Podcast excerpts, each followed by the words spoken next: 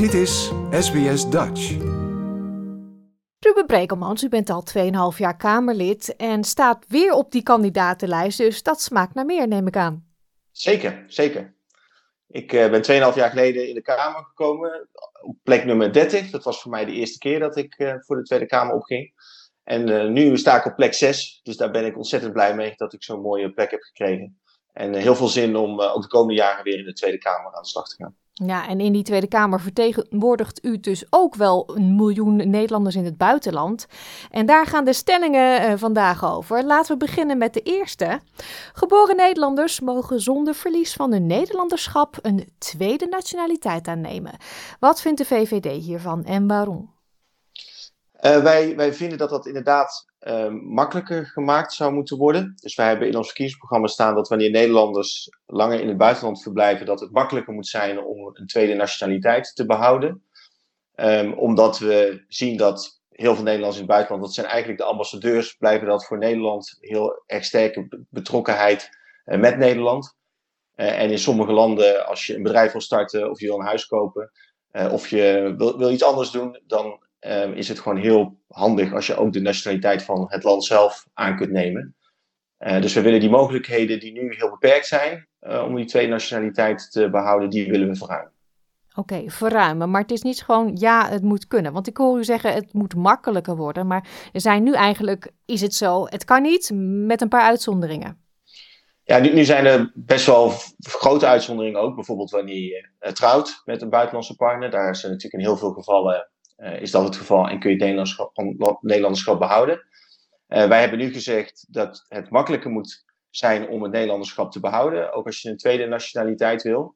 Uh, alleen hoe dat precies in elkaar zit, ook dat het juridisch houdbaar is, ja, er zijn allerlei variaties zijn daarin mogelijk. En die moeten ook echt verder juridisch moeten die worden uitgewerkt. Maar in principe moet het zo zijn dat wanneer je Nederlander bent, je gaat naar het buitenland en je wil tweede nationaliteit, dat je dan het Nederlanderschap moet kunnen behouden.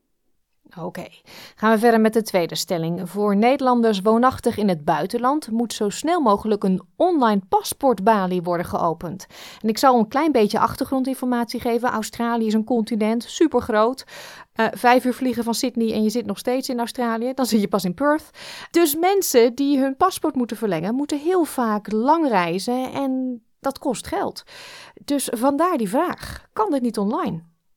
Ja, het liefste zou ik willen dat eigenlijk vrijwel alle overheidsproducten en zaken als een paspoort, eh, dat dat allemaal online kan worden geregeld. Want er zijn inderdaad heel veel Nederlanders, en zeker in een groot land als Australië, waarvoor het heel erg veel moeite kost om naar een ambassade te reizen. Uh, dus ik zou dat heel graag zien. Uh, het is ook iets waar ik zelf, vaak samen met D66, D66 VVD samen in de Kamer op aandringen, om daar verder stappen in te zetten op die digitalisering. Uh, dus ik hoop dat dat ook met de verlening van paspoorten dat dat heel snel kan. Daar hebben volgens mij ook experimenten mee uh, in plaatsgevonden. Uh, het is alleen, het moet natuurlijk wel betrouwbaar en op een veilige manier kunnen. Want het paspoort is een heel belangrijk document. En je wil niet dat die worden vervalst of dat dan die online procedure kan worden misbruikt. maar ik zou zeggen, het kabinet moet daar prioriteit aan geven. Zorg dat het op een veilige manier kan. En dan zo snel mogelijk digitaal. Want dan maken we het leven van heel veel Nederlanders in het buitenland maken we daar een stuk makkelijker mee. Inderdaad, ja. Nederlanders in het buitenland hebben het recht om hun Nederlandse bankrekening te behouden. Ja, dat, ik weet dat dat een van de praktische uh, ja, zorgpunten of praktische irritaties is van Nederlanders die naar het buitenland gaan. Want vaak start je natuurlijk een nieuw leven en ook handig om dan een lokale bankrekening te hebben. En, maar er zijn ook nog heel veel betalingen die je vaak in Nederland moet doen of die je uh, moet, uh, moet doen richting vrienden, waardoor het veel makkelijker is om dat via een Nederlandse rekening te doen. Dus ik vind dat dat veel makkelijker zou moeten zijn om dat te behouden. Uh, merk dat dat soort regels aanpassen in het bankwezen, dat is niet eenvoudig. Hè. Banken opereren natuurlijk ook internationaal, dus dan kun je dat vaak als Nederland moet je dat ook in internationaal verband regelen. Maar het is een, een, irritatie die ik zelf heb gehad toen ik in, uh, in het Verenigd Koninkrijk en de Verenigde Staten woonde. en iets waar heel veel Nederlanders niet tegenaan lopen. Dus ik vind dat we vanuit in ieder geval het parlement, het Nederlands parlement, er alles aan moeten doen om dit mogelijk te maken. Dus de banken daarop aanspreken? Ja. Ja. Uh, laatste stelling. Bij de volgende verkiezingen moeten Nederlanders die in het buitenland wonen online kunnen stemmen. Ik zou heel graag willen dat dit kan, want de huidige procedure met, met brieven en met, met de, de bekende enveloppen en met de deadlines die al eigenlijk ver voor de verkiezingen zijn, ja, dat is natuurlijk heel erg ingewikkeld en onhandig. En we weten dat het in sommige gevallen misgaat, omdat uh, een brief sturen met de post, dat in sommige landen duurt dat erg lang. Uh, je krijgt ook geen bevestiging op het moment dat je stem hebt uitgebracht. Dus er zijn heel veel Nederlanders in het buitenland die zich altijd afvragen van ja, heb ik nou wel echt gestemd? Uh, dus het zou heel mooi zijn als dat digitaal kan. Het is helaas wel zo. Ik heb daar de afgelopen maanden ook met diverse experts over gesproken. IT-experts, cyber-experts. En die zeggen, ja, helaas kan het op dit moment nog niet veilig genoeg. Uh, en we zien natuurlijk dat er ook heel veel landen zijn, of het nou Rusland is of, of, of China, uh, die zich richten op de democratie van westerse landen en dat proberen te ondermijnen. En daar ook proberen zich te bemoeien met de verkiezingen. Dus het moet wel echt op een, op een veilige manier kunnen. Uh, want ik, als dat eenmaal onder druk komt te staan, we willen wel geen risico's nemen met onze democratie. Uh, maar ik vind wel dat we daar naartoe moeten werken dat het in de toekomst online kan. En daarom vind ik ook dat we daarin moeten experimenteren. En dat we ook moeten leren van de ervaringen van andere landen. Dus ik weet bijvoorbeeld dat Frankrijk, die heeft daar nog niet zo lang geleden een experiment mee gedaan.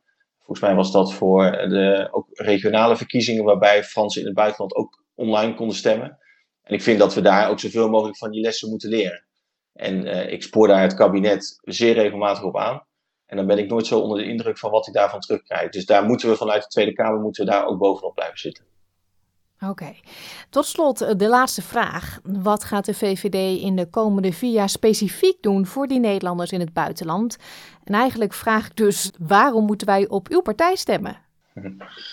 Uh, ik, nou, ik zou zeggen vanwege twee redenen. De ene is inderdaad meer praktisch, waar ik me steeds heel erg voor inzet, is de toegankelijkheid van uh, overheidsdiensten. He, we hebben het al over het paspoort gehad, maar dat geldt bijvoorbeeld ook voor je rijbewijs. Dat geldt ook voor nou, andere documenten, dat die zoveel mogelijk digitaal toegankelijk zijn.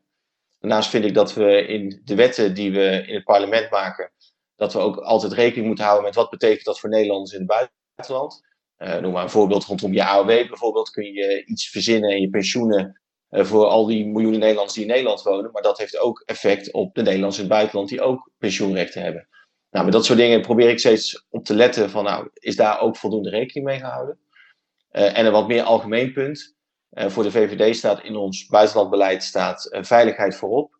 We zien dat de wereld steeds onveiliger en steeds vijandiger wordt. Nou, Rusland natuurlijk. we zien de invloed van Iran, de rivaliteit met China. En dat is iets waar ik vind dat wij als Nederland, maar ook met onze bondgenoten, of het nou in de EU is, of de Verenigde Staten, of, of andere democratieën in de wereld, en dat we daar veel nauwer in moeten samenwerken om daar een vuist tegen te maken. Zodat we ervoor zorgen dat de wereld niet steeds repressiever wordt en steeds minder vrij, uh, maar dat de wereld juist steeds vrijer en veiliger wordt. En ik hoop dat waar je ook in de wereld woont, of het nou in een mooi land is als Australië of een iets minder vrij land, dat alle Nederlanders in het buitenland daar ook van, van profiteren. Hartelijk dank en heel veel succes de komende dagen. Dankjewel, dankjewel. Like, deel, geef je reactie. Volg SBS Dutch op Facebook.